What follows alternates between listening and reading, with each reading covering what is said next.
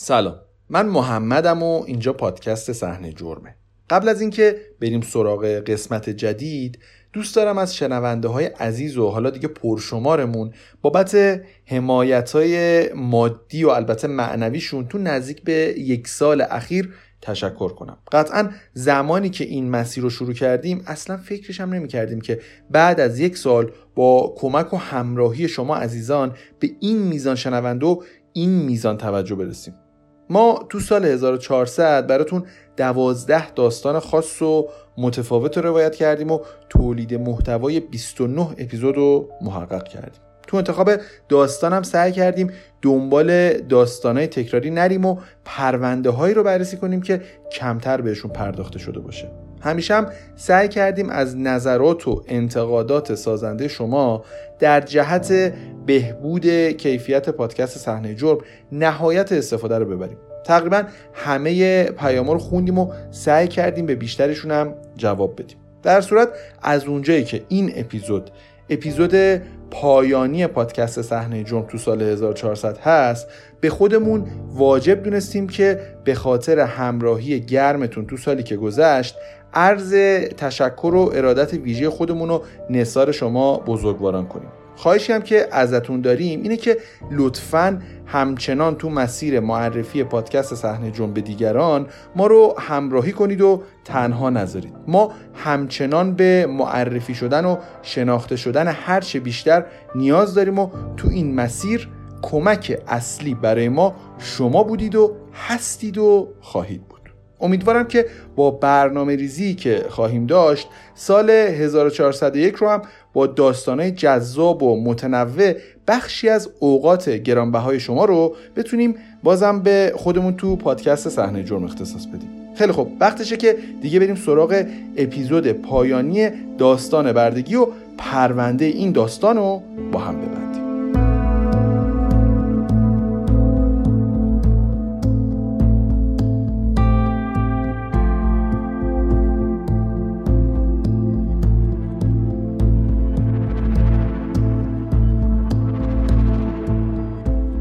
قسمت قبلی و تا اینجا یادمون است که لزلی خیلی سریع اسلحه رو بر میداره و سمت طرف شلیک می‌کنه. اما با هر بار کشیدن ماشه فقط صدای کلیک میاد و مشخص میشه که سلاح واقعی نیست. اینجاست که طرف با چاقو میاد سمت لزلی و بعدم که خدمتکار خیلی به سختی یه صدای جیغ از لابلای موزیکی که داره پخش میشه میشنوه و میاد در اتاق می‌زنه. خدمتکار می‌پرسه که همه چی مرتبه. لزلی لای در رو باز می‌کنه و تو شرایطی که شدیدن از طرف اون بابا داره تهدید میشه میگه همه چی مرتبه. اما با دستش یه طوری علامت میده که گرا رو بده که تو موقعیت خطرناکی قرار داره و وضعیتش اصلا جالب نیست. حالا تو ادامه چه اتفاقی قرار بیفته؟ خدمتکار که آخرین لحظه متوجه علامت لزلی میشه به محض بسته شدن در اتاق با پلیس تماس می‌گیره تا با توجه به اتفاقایی که قبلا تو هتل افتاده این موقعیت مشکوک رو گزارش کنه. طولی نمی‌کشه که صدای آژیر پلیس شدیدن اون بابایی که خودشو تامی معرفی کرده بود می‌بره تو استرس شدید. طرف سعی می‌کنه فرار کنه. در اتاق باز می‌کنه و شروع می‌کنه به فرار. وسایلش هم جمع کرده تا مدرکی ازش به جا نمونه. اما همین که از در می‌زنه بیرون یه افسر پلیس میبیندش و روش اسلحه می‌کشه. الان دیگه امکان ادامه فرار براش اصلا فراهم نیست. افسر پلیس بهش میگه اگه جونتو دوست داری وسایلتو بذار زمین و دستاتو بذار رو سرت وگرنه سرتو میتره کنم طرف خیلی سراسیمه و با عجله وسایلشو میندازه زمین.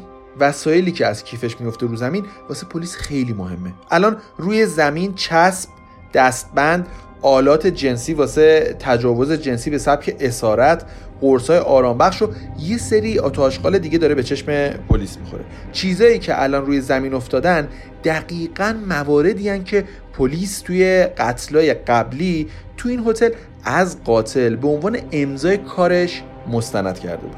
با توجه به مدارک و اینکه یه نفر با ویژگی های قاتل دستگیر شده مهمترین کار پلیس مصاحبه با لزلی و بعدم بازجویی از مزنون دستگیر شده است. پلیس کار رو از مصاحبه با لزلی شروع می‌کنه. صحبت که لزلی با پلیس می‌کنه نشون دهنده اینه که حداقل جرمی که میشه به این مزنون دستگیر شده نسبت داد تلاش واسه تجاوز جنسی به لزلی و بعدم تهدید به قتله. بعد از لزلی پلیس میره سراغ بازجویی از متجاوز. طرف میگه لزلی کاملا با میل باطنی خودش اونجا بود و هیچ اجبار و زوری تو کار نبوده. اما واسه پلیس نیوجرسی با توجه به قتلای اخیر و مدارک و شواهدی که از این مزنون اونم تو هتل کوالیتی که صحنه جرم قتلای اخیر بوده ضبط کردن شکی باقی نمی‌ذاره که این بابا یه ربطی به اون ماجرا داره یا حتی ممکنه خود قاتل باشه اصلا. پلیس طرف رو می‌بره تا ازش انگشت نگاری کنن. بعد از انگشت نگاری مشخص میشه که اسم این طرف تامی نیست بلکه یه اسم آشناس. این کسی که خودشو به لزلی تامی معرفی کرده بود کسی نیست جز ریچارد کاتینگهام. با اینکه به نظر می‌رسه پرونده تو نیوجرسی با دستگیری ریچارد کاتینگهام با اون همه شواهد تو محل ارتکاب جرم به نتیجه نزدیک شده باشه. ولی در عوض تو نیویورک همه چی در مورد قاتل نیمتنه قفل شده و پرونده هیچ پیشرفت خاصی نداره. پنج ماه بعد از قتل دیده گودرزی و اون دختر ناشناس و هشت روز بعد از قتل جین رینر هیچ مزنون نصف و نیمه هم حتی تو دستشون ندارن. قبلا هم که گفتیم دیگه تو دهه 80 تقریبا ارتباط بین دپارتمان های پلیس تو شهرها یا ایالت های مختلف نزدیک به صفر و اونا از دستگیری یه بابایی به اسم ریچارد کاتینگهام تو نیوجرسی کاملا میخبرن پلیس نیوجرسی که الان ریچارد کاتینگهامو کت بسته جلوش نشونده به سناریوی مهمی داره فکر می‌کنه. اونا احتمال زیادی میدن که ریچارد یه قاتل زنجیره و از اون مهمتر همون قاتلیه که قتل والری استریت و ماریان کارو مرتکب شده. روی همین حسابم سناریوی خودشون رو پیش می‌برن و پلیس شهرستان برگن تو نیوجرسی شروع می‌کنه به پروفایل کردن ریچارد کاتینگهام به عنوان مزنون اصلی این جنایت. بعد از تحقیقات اونا متوجه میشن که محل زندگی ریچارد کاتینگهام لودی نیوجرسیه یعنی تقریبا همون نزدیکای هتل کوالیتی. نکته مهمتری که پلیس بهش می‌رسه اینه که ماریان کار همون پرستاری که دزدیده شده بود و بعد به قتل رسیده بود از همون مجتمع مسکونی روبوده شده بود که ریچارد کاتینگهام پنج سال قبل از روبوده شدن ماریان توش زندگی می‌کرده.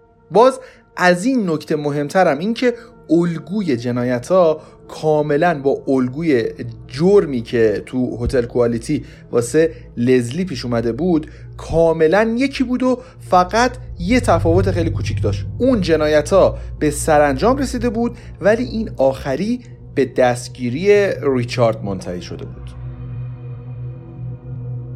چسب دستبند تلاش واسه خفه کردن لزلی محل ارتکاب جرم که صحنه جرم قتل قبلی بوده و قرصای آرام بخش همه و همه تقریبا شکی واسه پلیس باقی نمی‌ذاره که این ریچارد کاتینگهام همون قاتل زبردستیه که اون قتلا رو تو هتل کوالیتی مرتکب شده.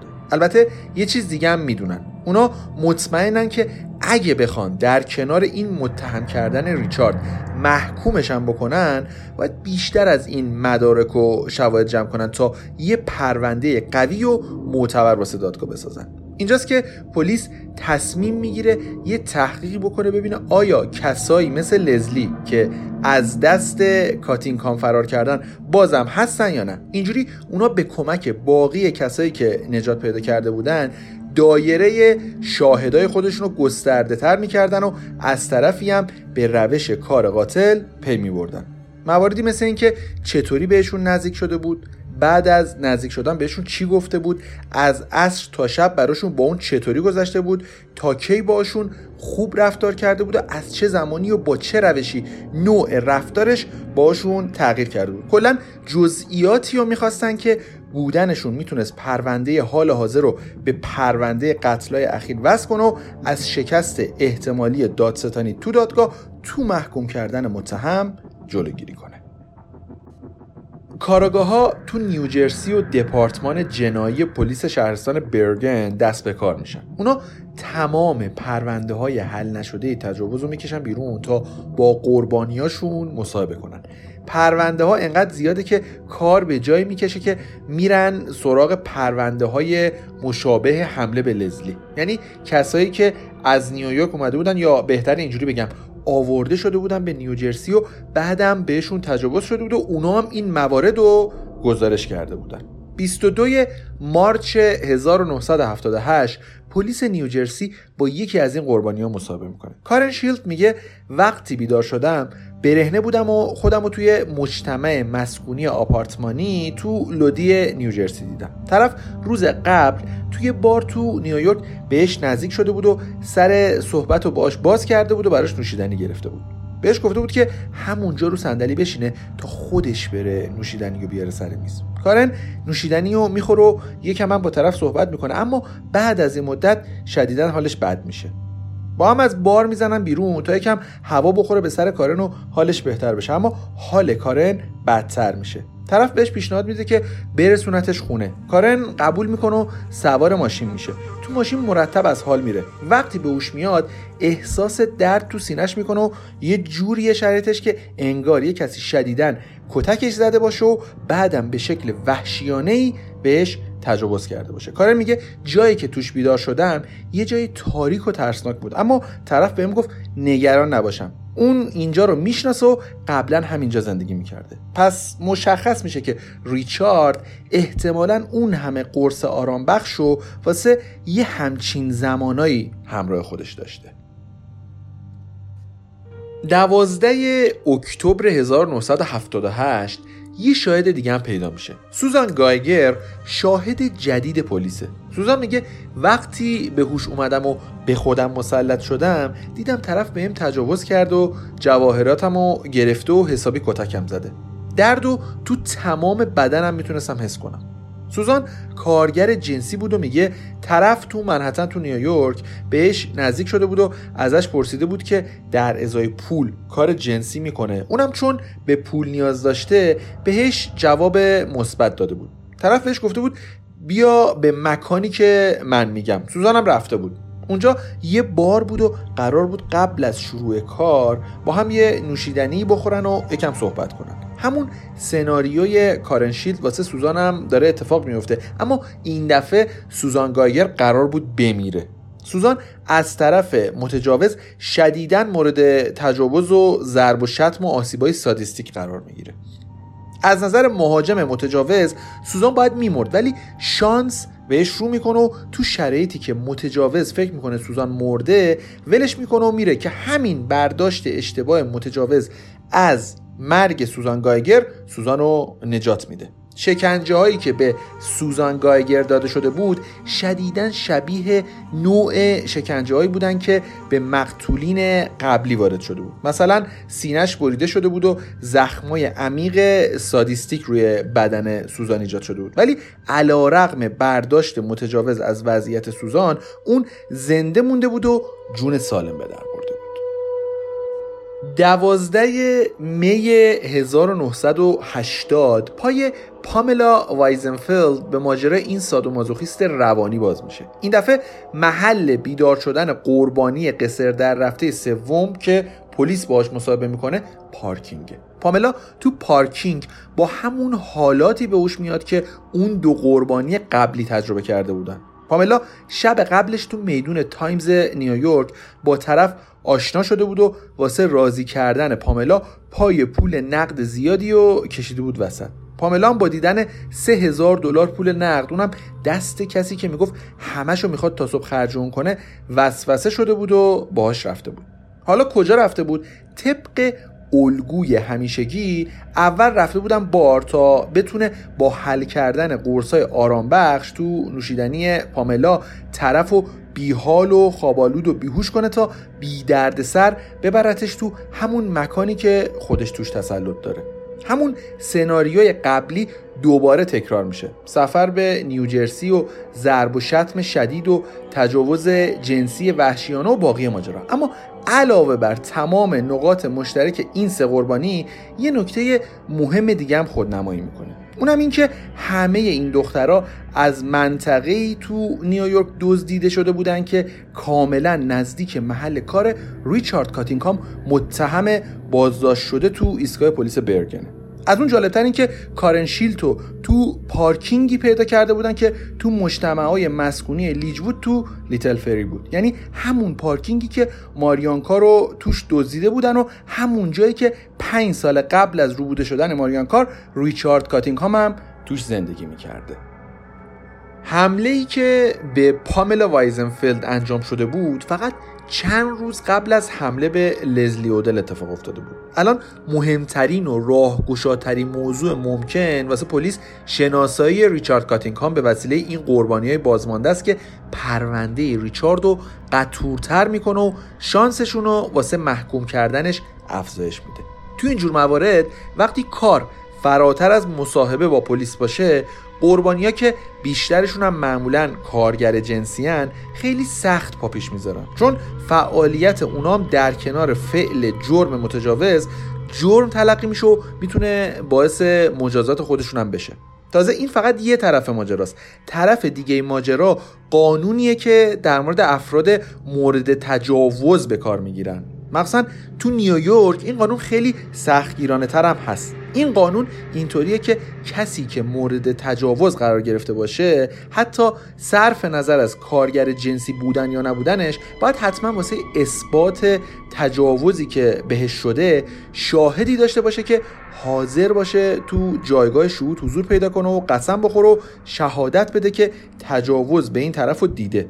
در غیر این صورت تو 90 درصد موارد هیچ محکومیتی واسه متجاوز در نظر گرفته نمیشه. حالا اگه کارگر جنسی باشی و به این موضوع اعتراف کنی و تحت تجاوزم قرار گرفته باشی حتی در صورت اثبات تجاوز فرد متجاوز خودت هم به عنوان کارگر جنسی دستگیر میشی. حتی وقتی دولت یا مسئولین شهری هم واسه مبارزه با فحشا برنامه ریزی می‌کنن باز این زنایی که به عنوان کارگر جنسی فعالیت می‌کنن هستن که بیشتر از بقیه دستگیر میشن و یه بارم از طرف قانون پر ایراد موجود قربانی میشن حتی دلالای جنسی هم به خاطر روابط و اتصالاتی که به خانواده های مافیایی دارن کمتر به وسیله پلیس دستگیر میشن. تا یه وقت شهر نشو توازن معمورین قانون و سلاطین خلاف تو منطقه به هم نریزه.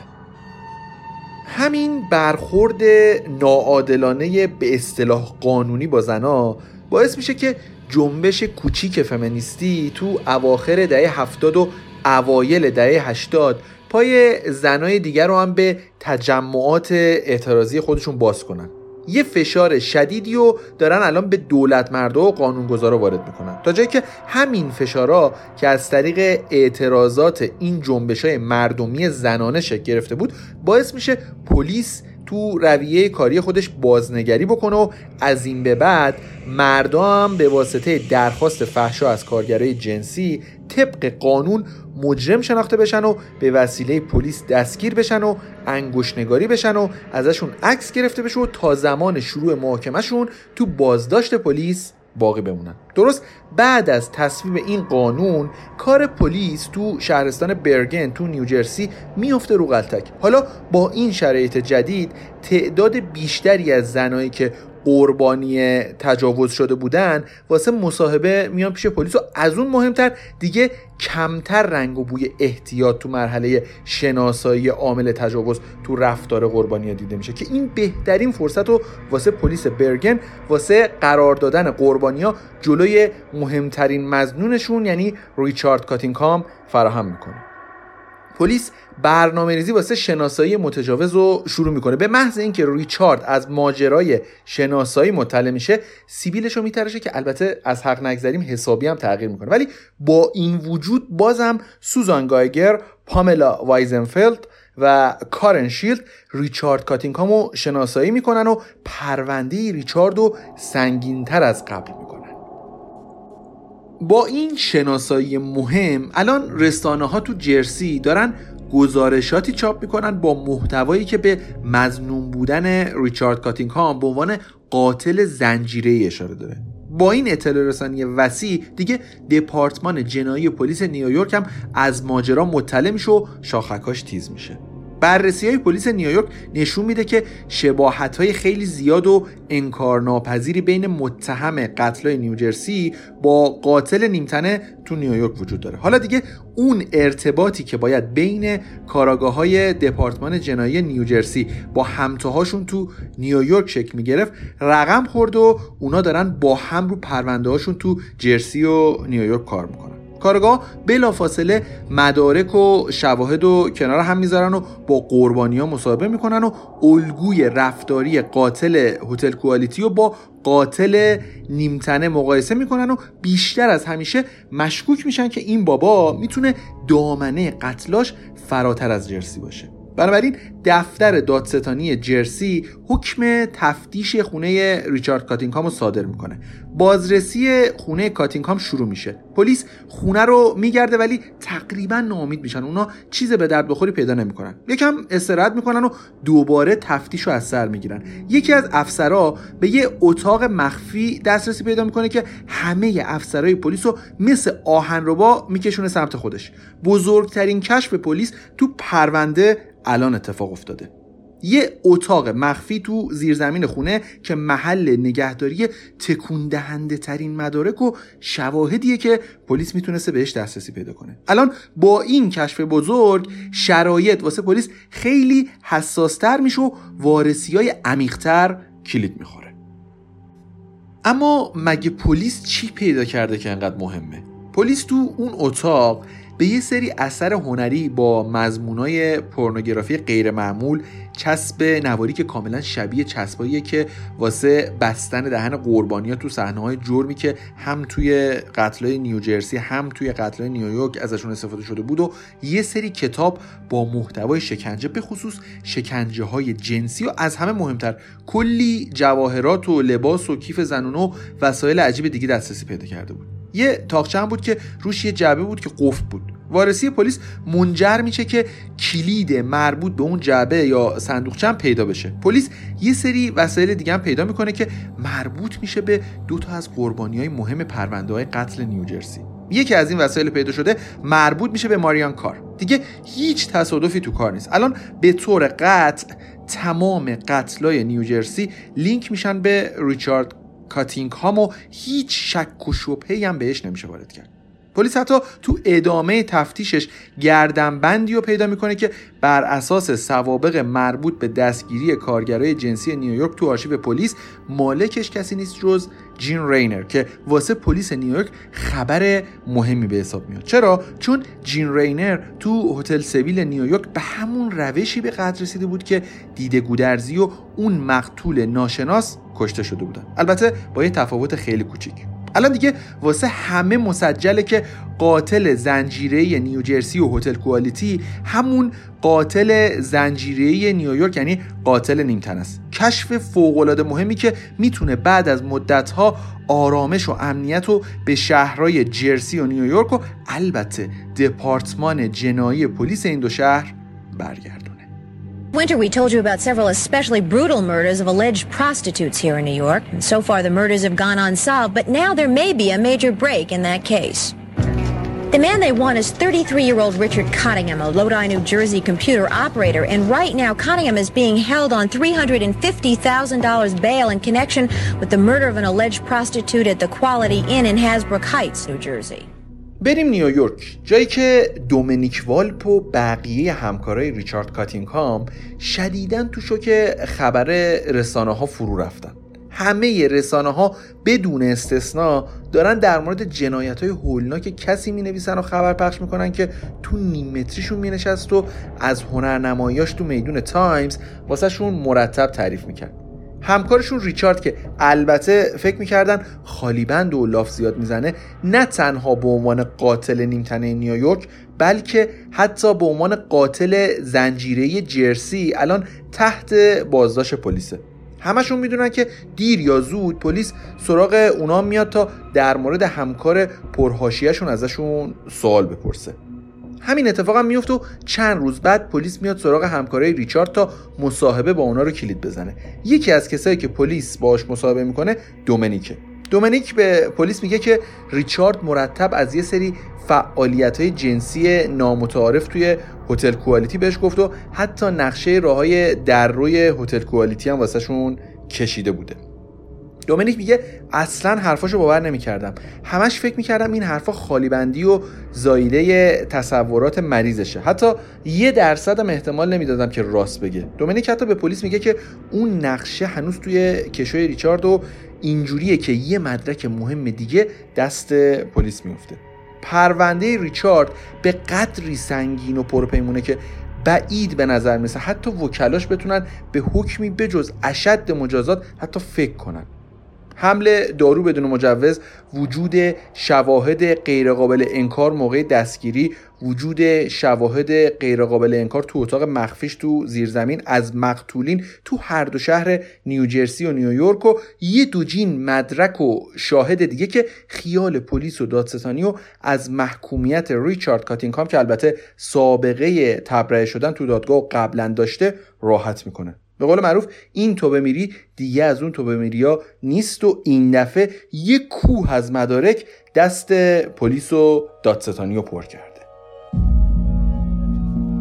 با وجود این همه سند و مدرک متقن علیه ریچارد اما مادر ریچارد با بهترین وکیل نیویورک توی مدل پرونده تماس می‌گیره تا وکالت پسر قاتلش رو توی این پرونده به عهده بگیره. دانلد کانوی وکیل زبردست نیویورکی هم این پرونده رو قبول می‌کنه و به عنوان وکیل ریچارد کاتینکام متهم به قتلای زنجیره جرسی و نیویورک وارد معرکه میشه. دانلد با توجه به شواهد بیچون و چرای پرونده پیشنهاد میده که با دادستانی سر مجازات معامله کنن. ولی ریچارد به حدی محکم به بیگناه بودن خودش پافشاری می‌کنه که اصرار می‌کنه محاکمه برگزار بشه.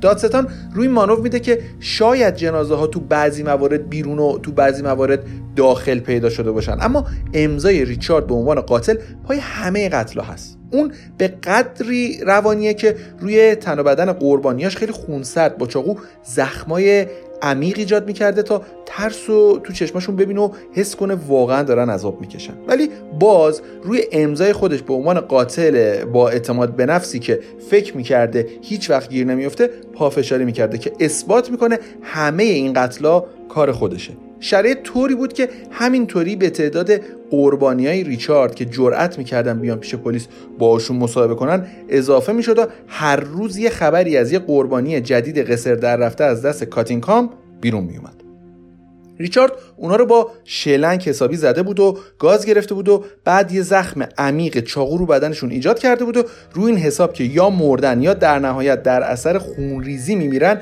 ولشون کرده بود و رفته بود. اما وقتی زنده میدیدشون که میان و شهادت میدن شدیدا تعجب می‌کرد. اما نکته مهم اینه که دادستان هنوز آس اصلی رو نکرده. اگه یادتون باشه گفتیم تو قتل والری استریت یه اثر انگشت روی دستبند باقی مونده بود که شناسایی نشده بود. اما الان اون اثر انگشت باقی مونده با اثر انگشت ریچارد کاتینگهام تطابق کامل داره و به عنوان آخرین میخ به تابوت این قاتل روانی کوبیده میشه. بعد از این ضربه کاری دادستان به ریچارد اون در صدد دفاع از خودش برمیاد و میگه بیگناه و این مدارک و پلیس تو خونش روی دستبند و شواهد و صحنه‌های جرم جاسازی کرده تا بتونه اونو گیر بندازه. چون از نظر اون پلیسا آدمای فاسدی و ناتوانی خودشونو تو پیدا کردن قاتل می‌خوان با قربانی کردن اون بپوشونن. ریچارد دقیقا همون چرندیاتی رو میگه که همه قاتلای زنجیره‌ای با اعتماد به نفس موقعی که دیگه راه فراری ندارن و از منطقه امنشون خارج شدن به زبون میارن. ولی انقدر مدرک و سند علیه ریچارد وجود داره که این بیمار روانی به هیچ عنوان نتونه از زیر خالی کنه. ریچارد میگه من با زنم روابط خوبی نداشتم. به روابط جنسی عجیبم علاقه داشتم و واسش هزینه می‌کردم. اصلا اینطوری نبوده که کسی رو به زور برده باشم. لزلی هم دقیقا می‌دونست قراره چی کار کنم و خودش به همین اجازه رو داده بود. ریچارد میگه اون زنای دیگه هم همشون دروغ میگن. البته تعجبی نمی‌کنم چون کارگرای جنسی از پلیس حساب می‌برن و همون چیزی رو میگن که پلیس ازشون می‌خواد که به زبون بیارن. دلیل اصلیش واسه بیگناهی اما این خوزعبلاتش نیست. اون میگه موقع این جنایت ها سر کار بود و بعضی موقع حتی اضافه کار وای میساد و سوابق ساعت کاریش می‌تونه اینو ثابت کنه. ادعایی که خیلی زود بیاعتبار میشه. دومینیک همکار ریچارد برخلاف بقیه همکاراش از شهادت دادن علیه ریچارد ترسی نداره و میاد شهادت میده که بارها به اتفاق هم سیستم ساعت کار شرکت و ساعتهای داخلی کامپیوتر رو دستکاری می‌کردن. حتی بعضی وقتا تا ده ساعت تقلب می‌کردن و وقتی برگه های حضور و قیاب کارمندا چاپ می‌شد اینجوری نشون می‌داد که اونا تمام اون ساعتها داشتن تو شرکت کار می‌کردن و اضافه کارم حتی وایساده بودن. در حالی که اصلا اینجوری نبود. دومینیک میگه اصلا فکرشو نمی‌کردم که این شیطنت ما باعث آزاد شدن وقت واسه یه قاتل زنجیری بشه. ارتکاب قتل آخرین چیزی بود که در مورد ریچارد به ذهنم می‌رسید. نهایتش فکر می‌کردم میره کلابای جنسی خیابون تایمز و یکم اونجا خوش میگذرونه. با این شهادت هایی که دومینیک و بعضی دیگه از همکاراش میدن و اون کوه مدارک و شواهد ریچارد تو خیلی از اتهاماتش به ویژه قتلایی که مرتکب شده بود مجرم شناخته میشه و محکوم میشه. علیرغم خواهر و مادر ریچارد که بعد از شنیدن حکم کلی آه و ناله و سر صدا را میندازن ولی ریچارد خیلی آروم و بیدردسر حکم و میپذیر و از دادگاه به اتفاق افسرهای امنیتی خارج میشه. بعد از اینکه واسه پلیس مسجل شد که قتل ماریان کارم کار همین آقای کاتینکامه به این نتیجه رسیدن که الگوی کشتن روسپیا از یه جایی به بعد واسه ریچارد تبدیل به روتین شد و قبل از اونم ممکنه جنایت های مرتکب شده باشه که لزوما مقتولینش کارگرای جنسی نبوده باشن. ریچارد نهایتا به 200 سال حبس محکوم میشه و اعدام نمیشه. گذشته از اینکه نیوجرسی یا نیویورک مجازات اعدام داشتن یا نه میشه گفت این مجازات حبس که تقریبا فرقی با حبس ابد نداره با این هدف بود که علاوه بر اینکه مطمئن بشن که کاتینکام هیچ وقت رنگ آزادی رو نمی‌بینه یه هدف دیگه هم پشتش داره. اونم اینکه پلیس و دادستانی معتقد بودن که جنایت های ریچارد به این شش مقتول ختم نمیشه و می‌خواستن به مرور طی سالهای ابتدایی حبسش تعداد واقعی جنایتاشو با آدرس محل دفن اجساد از زیر زبونش بکشن بیرون. ضمن اینکه یکی از اون مقتولین رسمیش هم ناشناس بود و به هر حال باید شناسایی می‌شد. روی همین حسابم ورنن گیبرد از همون بخش تحقیقات ویژه دپارتمان جنایی پلیس نیویورک میره ملاقات ریچارد کاتینکام تا بلکه بتونه اطلاعاتی از اون دختر ناشناسی که ریچارد به قتل رسونده گیر بیاره. ورنن میگه تو تمام مدتی که اونجا بودم خیلی خونسرد بود و با یه لبخند تمسخرآمیز داشت منو بازی می‌داد. چیزی که پلیس بهش امید داشت سی سال بی نتیجه مون ریچارد کاتینکام تو شرایطی که سی سال از حبسش گذشته بود یه کلمه هم از جنایت دیگه ای که مرتکب شده بود به زبون نیاورد. این سکوتش تا سال 2009 ادامه پیدا می‌کنه تا اینکه بالاخره مصاحبه با نادیا فزانی روزنامه نگار رو قبول می‌کنه و میشینه سر میز مصاحبه. نادیا کارش مصاحبه با قاتلای زنجیریه ولی ریچارد توی سی سال هیچ کدوم از این قتلا رو رسما گردن نگرفته بود. نادیا اما با زرنگی خاص ژورنالیستیش یه سوال جالب از ریچارد می‌پرسه. نادیا می‌پرسه که اون زنها رو واسه چی کشتی؟ پرسیدن این سوال از کسی که زیر بار هیچ کدوم از اون جنایت ها نرفته داره موضع مصاحبه کننده رو همین اول مصاحبه مشخص می‌کنه. اما جوابی که ریچارد میده شوکه کننده است. سی سال سکوت و انکار ریچارد با یه سوال هوشمندانه و شجاعانه از نادیا میشکنه. ریچارد میگه کشتن اونا واسه من مثل یه بازی بود. می‌خواستم و می‌تونستم هر زنی رو مجبور کنم که هر کاری که من می‌خوام و واسم انجام بده. می‌خواستم از لحاظ روانی خودم رو ارضا کنم. خیلی بهم حس خوبی می‌داد. خیلیشون حتی وقتی لفظ تهدیدم میومدم کامل تسلیمم می‌شدم حس قدرتمندانه جذابی بهم می‌داد. یه حس خداگونه بود که دوست داشتم مرتب تجربهش کنم. مرگ و زندگیشون دست من بود. درست مثل خدا.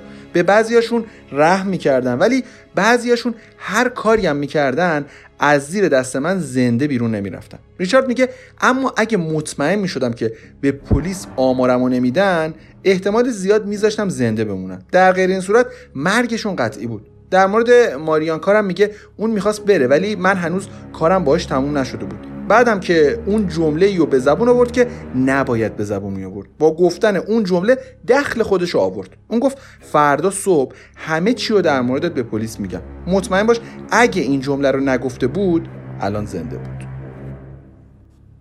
ببینید نکته خیلی مهم این مصاحبه اینه که تا قبل از این مصاحبه کاتینکام به هیچ عنوان به هیچ قتلی اعتراف نکرده بود. اما بعد از این مصاحبه اون خیلی سریح به جنایتاش یکی یکی اعتراف می‌کنه. تصور خونسردی که تو تعریف کردن جنایتاش داشت و از اون بدتر چهرش که شبیه بابا نوئل و اصلا به قاتلا نمی‌خوره نشون دهنده اینه که ما تو چه دنیای ترسناکی داریم زندگی می‌کنیم.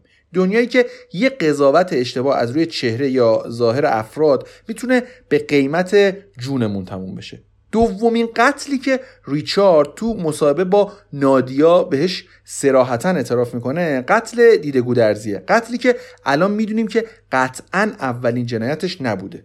ریچارد به نادیا میگه که دیده گودرزی رو از قبل میشناخت و علت این که سر و دستش رو قطع کرده بود این بود که یه چند باری با هم دیده شده بودن و نمی‌خواسته بعد از قتلش به شک کنن. به همین خاطر سر و دستش رو بریده تا هویت دیده مشخص نشه و بتونه از زیر این جنایت قصر در بره. میگه بعد از اینکه کشتمشون و دست و سراشون رو قطع کردم دست و سراشون رو گذاشتم تو ساک و ساعت سه و نیم صبح زدم از هتل بیرون.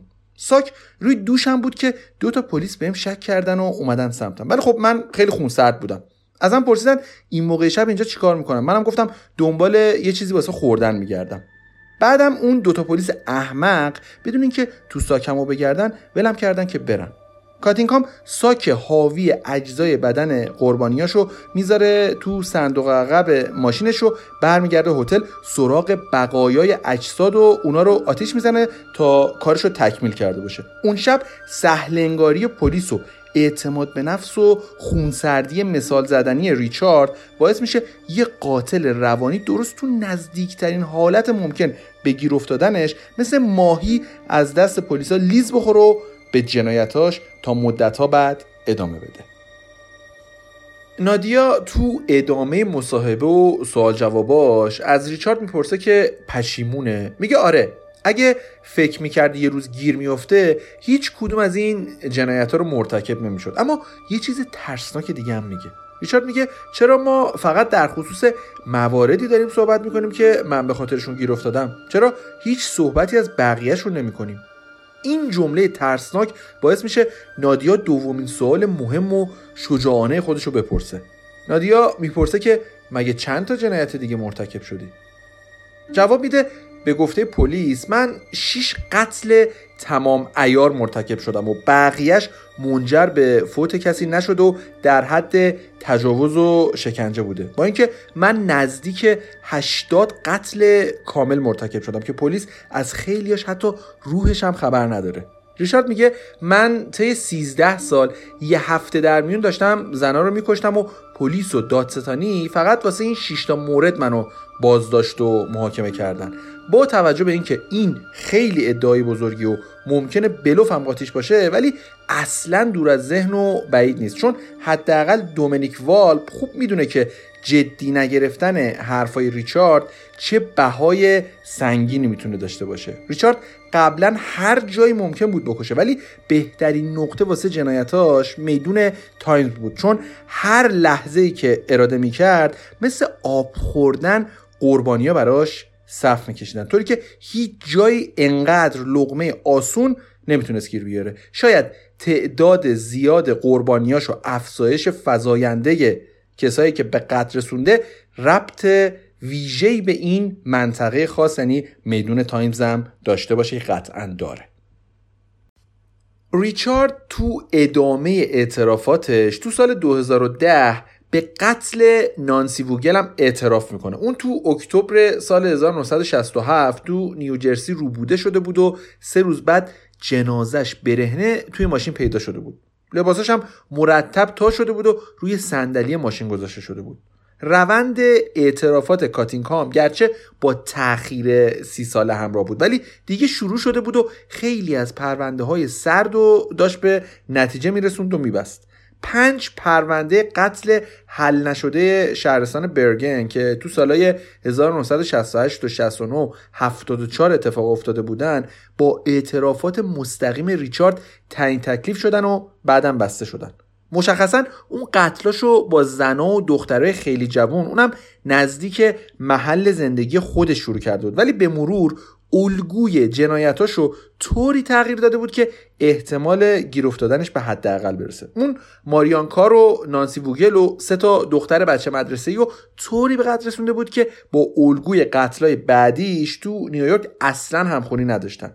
قتلایی که نشون میدن هنوز ریچارد تو دوره آزمون و خطاش بوده و هنوز هویت خودش رو به عنوان یک قاتل سریالی پیدا نکرده بوده. ریچارد با مطالعه بیشتری که در مورد قاتلای زنجیره انجام میده به این جنبندی می‌رسه که اغلب قاتلای زنجیره ای واسه اینکه بتونن جنایتاشون رو تکرار کنن میرن سراغ تعمه هایی که واسه کسی مهم نباشن و مرگشون هم خیلی از طرف کسی پیگیری نشه. به همین دلیل هم است که مسیر جنایت های ریچارد از نزدیکای خونش به سمت میدون تایمز تغییر مسیر داده بوده. طوری که انگار میدون تایمز و ریچارد کاتینکام اصلا واسه همدیگه ساخته شده بودن. اما نمیشه که ما یه داستان جنایی رو تو پادکست صحنه جرم روایت بکنیم ولی به خود صحنه جرم و سرنوشتش بها ندیم. بخش عمده ای از داستانهایی که ما تو پادکست صحنه جرم روایت کردیم و می‌کنیم به بررسی شرایط صحنه جرم میگذره. صحنه جرم اصلی ما هم که اینجا میدون تایمزه. پس اینکه چی به سر میدون تایمز اومد از سوالای مهم این ماجرای جذاب و غم میدون تایمز درگیر سیاست های تمیزکاری بود که پای زنا بازم به اعتراضات فمینیستی باز شد و حذف مسائل جنسی از منطقه به یه مطالبه عمومی از طرف جامعه و به ویژه جامعه زنا تبدیل شد. اما چیزی که نقش اساسی تری تو از بین رفتن این افسار گسیختگی جنسی تو منطقه داشت بیماری خانمانسوز ایدز بود. رفتارهای بیمهابای جنسی باعث شیوع بیش از حد ویروس اچایوی تو منطقه شده بود. این بیماری که تو سال 1981 به اپیدمی تبدیل شده بود نگرانی های زیادی واسه مشاغل جنسی ایجاد کرد و در نهایت تو کاهش چشمگیر پورنوگرافی تو منطقه تأثیر گذار شد. بسات نمایش های زنده جنسی و دگر آزارگری های جنسی واسه همیشه جمع شد. تمام فعالیت های غیر معمول جنسی تحت عنوان فعالیت جنسی خطرناک دستبندی شد و غیر قانونی در نظر گرفته شد تا 80 درصد مراکز فحشای منطقه رسمی و قانونی بسته بشن. همزمان با بسته شدن این مراکز پای خلافکارا هم از منطقه بریده شد و میزان جرم و جنایت تا 50 درصد تو منطقه کاهش پیدا کرد. از اون طرف هم برنامه ریزا و سیاست شهری واسه دائمی کردن این تغییرات مهم پروژه ایجاد یه شهربازی بزرگ به جای مراکز جنسی تعطیل شده رو کلید زدن. کنارش هم ساخت برجا و ساختمونای اداری بزرگ و هتل و تئاترای قانونی. فضا رو واسه تغییر هویت منفی منطقه به یه شمایل مثبت فراهمتر کرد و هویت جدید منطقه رو به مرور ساخت. الان بعد از سی سال برگشتن امنیت به منطقه میدون تایمز که زمانی صحنه جرم جنایت هولناک بود باعث شده این منطقه با یه تغییر ماهیت مثبت تبدیل بشه به یه قطب گردشگری و حضور انفجاری توریستا توش کاملا به چشم بخوره. دیگه الان امکان نداره توریست باشید و بیاید نیویورک و به این منطقه سر نزنید.